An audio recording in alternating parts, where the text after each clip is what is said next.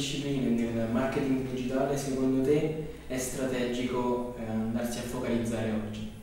Allora, innanzitutto ti devi chiedere se tu da grande vuoi essere il numero uno di una certa materia, di una certa disciplina, o se vuoi essere il numero uno di quella figura un pochino più orizzontale che le padroneggia un pochino tutte. Punto secondo, un po' per contatti diretti, un po' per sentito dire, un po' per quello che leggi, cerca di fiutare quali sono le discipline che magari stanno perdendo un po' di potere e che da sole non ti assicurano un mestiere e quali invece quelle che te lo possono assicurare. Un piccolo trucco iper pratico che ti consiglio di, di attuare e che vi consiglio di attuare quando volete avere il polso di quanto una sing- singola disciplina sia cercata nel mercato del lavoro è andare su LinkedIn, digitare social media manager oppure email marketer oppure SEO copywriter oppure Facebook advertiser, ottenere il numero, letteralmente quanti annunci di lavoro oppure quanti esseri umani con quel job title sono presenti in Italia, perché poi non conta ovviamente a livello mondiale, non mi interessa che l'email marketing va in America perché tu non stai cercando in America lavoro, tu lo stai cercando qua dietro casa tua, quindi devi avere una fotografia realistica di quante persone statisticamente presenti su LinkedIn abbiano quel lavoro. E cominci già a farti una percezione che probabilmente prima arrivano i social media perché più o meno tutti stanno sui social media, poi magari c'è l'advertising, poi c'è la SEO che è un pochino in calo, poi c'è l'email marketing che però è solo una delle cose che devi sapere, non basta a sé stante. Poi c'è una disciplina diciamo, nascente che è quella del growth hacking, poi ci sono quelli che fanno web analysis, ti occupi quindi di Facebook e dati di Google principalmente. Si tratta innanzitutto di fiutare quella cosa. Una volta che l'hai fiutata, chiediti se di tutte le discipline che hai scelto ce ne sia qualcuna che si confà di più alle tue caratteristiche. Ti faccio un esempio banale la SEO per alcuni aspetti tende ad essere molto vicino all'informatica, seppure si componga di semantica e informatica, si avvicina un po' all'informatica. Se tu sei un puro umanista, se a te il dato, il codice, la stringa di codice non ti interessa, non è probabilmente quello su cui ti potrai specializzare. Potrebbe essere una cosa collaterale che inciampi a fare una volta che vieni costretto a farlo, ma non sarà la tua specializzazione.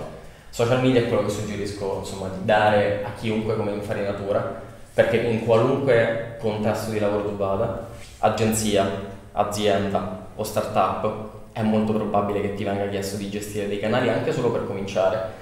E la cosa fondamentale nell'approcciare i canali è, a mio avviso, non essere romantici. Non ti devi interessare di quello che funzionava due anni fa o anche sei mesi fa, chiediti di quello che funziona oggi. Ti faccio un esempio pratico se tu nel 2009 mi avessi chiesto di andare a un evento e di fare storytelling, ti, avia, ti avrei ovviamente suggerito di usare Twitter.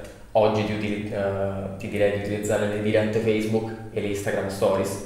Quindi pensaci, stesso tipo di contenuto, piattaforme completamente diverse, perché anche lì devi essere in grado di fiutare quale piattaforma in un certo paese e in una certa fase storica ha l'attenzione delle persone. Oggi Twitter quell'attenzione l'ha persa e se tu fai il live tweeting di un evento non ti segue nessuno, anche se utilizzi l'hashtag dell'evento, a meno che non ti retweeti qualcuno importante.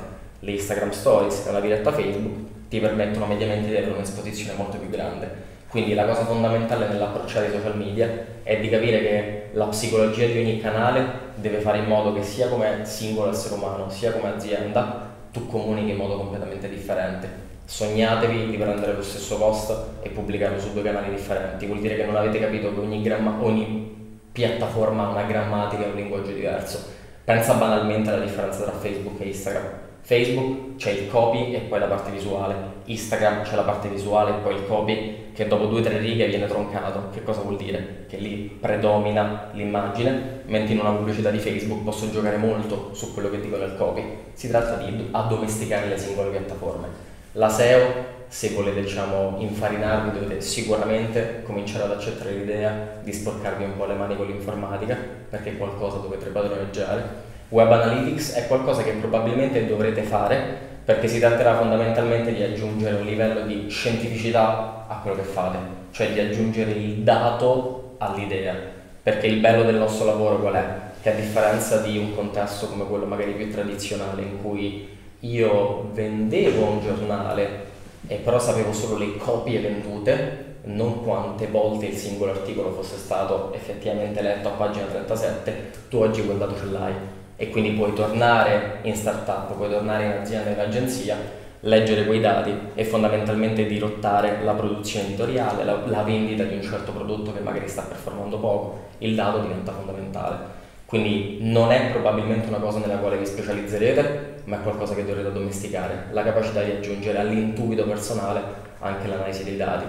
Growth hacking che cos'è? È sicuramente una disciplina che va di moda, ma se va di moda è perché dall'altra parte dell'oceano a maxi aziende ha permesso di ottenere maxi risultati.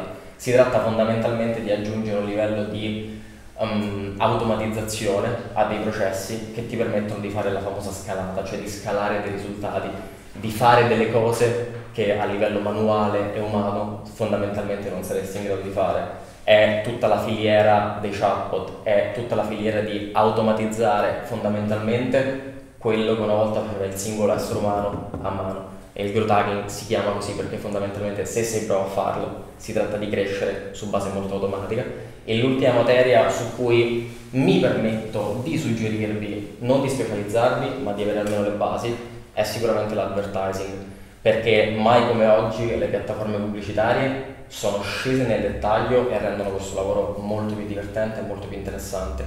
Tu una volta per promuovere un certo prodotto dovevi fondamentalmente metterti alla mercé dei centri media e molte aziende grandi lo fanno ancora oggi e pregare che la rete X, la radio Y e il giornale Z trovino più o meno qual è il target in cui infilare il tuo contenuto pubblicitario. Il livello di dettaglio che puoi avere con questi strumenti, con Facebook Advertising o Google AdWords, è talmente più avanzato da aggiungere appunto anche lì un livello di scientificità, lì dove una volta invece contava più l'intuito o in un contesto di lavoro probabilmente solo la gerarchia.